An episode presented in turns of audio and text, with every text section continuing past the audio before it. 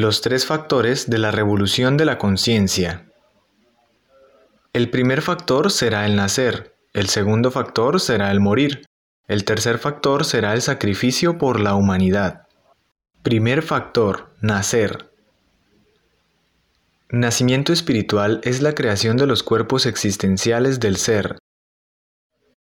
Decimos creación de los siete cuerpos, pues deben crearse igual que se creó nuestro cuerpo físico, en el sexo cuerpo físico, cuerpo vital, cuerpo astral, cuerpo mental, cuerpo causal, cuerpo búdico y cuerpo átmico. Para nacer es necesario tener una pareja estable con la que podamos trabajar en el sexo en forma permanente. Debe ser una pareja, no pueden ser varias, pues esto adulteraría el trabajo. La pareja debe estar dispuesta a colaborarnos y conocer el trabajo que se va a hacer. Para este trabajo debemos aprender a valorar la energía creadora sexual, pues con ella haremos toda la creación. El lugar donde se practicará el sexo es el lecho nupcial o altar. Este lugar es muy especial y debemos cuidarlo mucho para que no se mezclen otras fuerzas. La habitación o alcoba donde se encuentra deberá estar en magníficas condiciones de aseo y ventilación, libres de ruidos como música estruendosa y televisores. No puede haber más personas durmiendo en la misma habitación. El suprasexo no se puede practicar en cualquier lugar, es necesario tener una habitación destinada a esto. Antes de iniciar la práctica de nacimiento debemos hacer unos preparativos.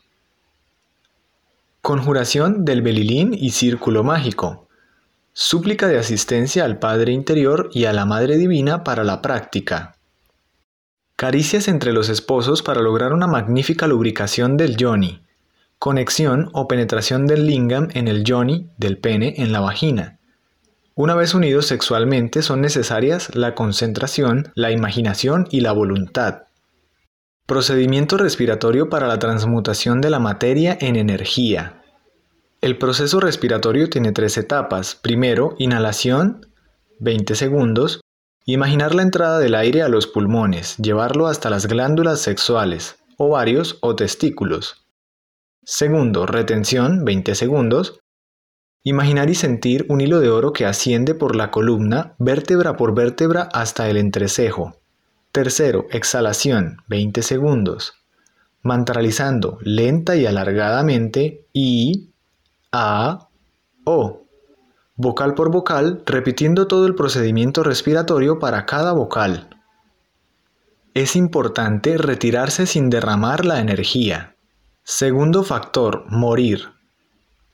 Muerte psicológica se refiere a la liberación de la esencia o energía creadora sexual, que en estos momentos se encuentra atrapada por el yo psicológico o las formas de ser de uno mismo. Para poder iniciar el proceso de la muerte psicológica debemos aprender a autoobservarnos, y esto resulta ser lo más difícil por la mecanicidad en la que nos encontramos. Es necesario saber diferenciar los actos del ego, de la personalidad y de la conciencia. ¿Qué se puede observar en el mundo interior? Primero, los distintos pensamientos. Segundo, las charlas internas entre los yoes. Tercero, las emociones agradables. Cuarto, las emociones desagradables. Quinto, los estados de ánimo en que nos encontramos.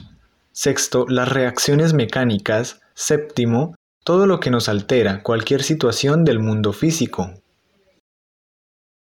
Cuando uno descubre cualquiera de estas manifestaciones nos hacemos conscientes de lo que sucede interiormente.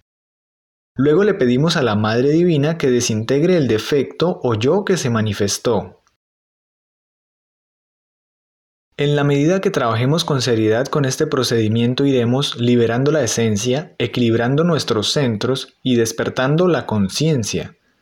Cada vez veremos detallitos más pequeños e insignificantes, lo que nos permitirá ver el avance. El sentido de la autoobservación se irá agudizando progresivamente en la medida que lo usemos, hasta que despertemos completamente. Ejemplo. Voy por la calle conduciendo tranquilamente, al llegar a la esquina otro vehículo se me atraviesa. Si en ese momento no me identifico con lo que me está pasando, podré observar todo lo que sucede en mi mundo interior. Aparece un yo que me dice que le grite estúpido, otro insúltelo, otro ¿qué se está creyendo? Otro alcáncelo. Observo que tengo ganas de pelear. Observo que mi centro emocional está contraído. Observo que un yo quiere vengarse. Me pregunto quién le enseñó a manejar. Pienso, ojalá se estrelle. Otro me dice que pudo habernos rayado el automóvil. No puedo dejar de pensar en esto. Qué irresponsable, dice otro. Otros yoes hacen comentarios de lo que sucedió. Siento resentimiento por lo que pasó. Un tiempo después sigo recordando la escena. Aún tengo ira, no puedo olvidar lo que sucedió, me siento debilitado. Cada una de estas manifestaciones está producida por un yo diferente. Debo suplicarle a la Madre Divina que me lo elimine. Otro ejemplo. Pasa una mujer muy bella cerca de uno, si me autoobservo descubro yoes en mi cabeza que la están idealizando. En el centro emocional me siento enamorado o atraído por ella. En el centro instintivo y sexual noto una actividad morbosa inconfundible. ¿Qué tengo que hacer? Al observar que la estoy idealizando pido muerte para ese detalle. Al observar que me estoy enamorando pido muerte para ese sentimiento. Y al observar la sensación instintiva pido muerte para ese yo. Si cualquiera de ellos persiste, continúo pidiéndole a la Madre Divina que lo elimine hasta que no aflore ninguno. A este procedimiento se le denomina muerte en marcha e implica estar todo el día en vigilia para poder darme cuenta de cada detalle. Si me siento un rato a reflexionar sobre los distintos eventos del día, los estados en que me encontraba puedo hacer nuevos descubrimientos y continuar pidiéndole a la Madre Divina que me elimine cada cosa que yo vaya comprendiendo. A este proceso se le denomina meditación reflexiva y nos ayuda a liberar grandes cantidades de conciencia. Tercer factor, sacrificio por la humanidad. El sacrificio por la humanidad es llevar este conocimiento desinteresadamente a toda la humanidad, sin ningún tipo de distinción de raza, color, riqueza, pobreza, posición social, etc. El conocimiento hay que entregarlo sin recibir nada a cambio, completamente gratuito. De lo contrario no es sacrificio sino negocio. Nadie tendría con qué pagar este conocimiento. La sabiduría es el principio de todo. Si no la recibimos, morimos ignorantes de la razón misma de existir. Si reflexionamos en esto y valoramos el conocimiento que tenemos, nos daremos cuenta de la responsabilidad que esto representa. Imaginar que todos nuestros hermanos duermen, sin saber siquiera para qué existen, produce terror. El conocimiento hay que entregarlo puro y limpio, sin agregarle ni quitarle nada, sin mezclarlo con otros conocimientos pseudoesotéricos o subjetivos. Condiciones para sacrificarnos. Debemos entregar el conocimiento gratuitamente, debemos entregarlo a todo el mundo, debemos entregarlo puro sin agregarle otras cosas, no debemos quitarle o esconder nada, pues esto sería adulterarlo. No debemos mezclarlo con otros conocimientos, algunas razones para sacrificarnos por la humanidad. 1. La razón de ser del ser es el mismo ser. 2. Desegoistizarnos, dejar de ser egoístas. 3. Una obra de amor se alimenta con amor. 4. Cada yo tiene su propia deuda. Si no tenemos con qué pagar, nos estancamos. 5. Debemos el karma de siete existencias. Si pretendemos autorrealizarnos, debemos pagar de contado. 6. Cuando uno debe mucho, necesita tener buenos ingresos. 7. Cuando uno se sacrifica por la humanidad, recibe Dharma. 8. El sacrificio genera los méritos del corazón para poder avanzar. 9. De lo que uno da, recibe. El que nada da, nada recibe. 10. El que da sabiduría, recibe sabiduría. 11. El que tiene y no da de lo que tiene, hasta lo poco que tiene le será quitado. 12. Los méritos del corazón nos permiten avanzar en el trabajo del nacimiento. 13. Si una persona enseña, cada vez que enseña comprende algo mejor. 14. El egoísta avanza muy lentamente, si es que avanza. 15.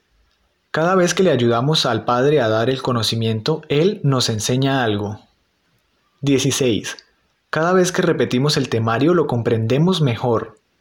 17. Si estamos enseñando vamos creando un centro de gravedad en torno al trabajo esotérico. 18. Si dejamos de enseñar, nos enfriamos y nos estancamos en los otros dos factores. 19. Los distintos yoes quieren que nos olvidemos de este trabajo. Si no enseñamos, pasa eso. Diferentes formas de sacrificarnos por la humanidad. 1. Invitando a nuestros amigos, familiares y conocidos. 2. Invitando a desconocidos. 3. Repartiendo volantes y pegando afiches. 4. Haciendo publicidad o campañas publicitarias. 5. Preparándonos para enseñar. 6. Fogueándonos para perder el miedo que no nos deja hacer. 7. Haciendo introducciones en salas. 8. Dictando conferencias. 9. Abriendo salas donde se pueda enseñar el conocimiento. 10. Preparando personal para que ellos continúen enseñando. 11. Fogueando a todo el personal que se prepara. 12. Motivando a la gente para que arranquen la práctica de los tres factores. 13. Dirigiendo a los grupos que se han organizado. 14. Despertando para poder orientarlos.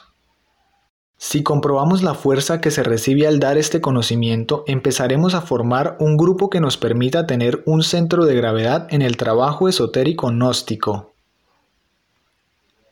La sabiduría es el principio de todo. Para recibir audio de la conferencia, PDF conferencia y tutorías, ingrese en el siguiente link. Próxima conferencia, conferencia 18, fase A, la charla interior y la canción psicológica.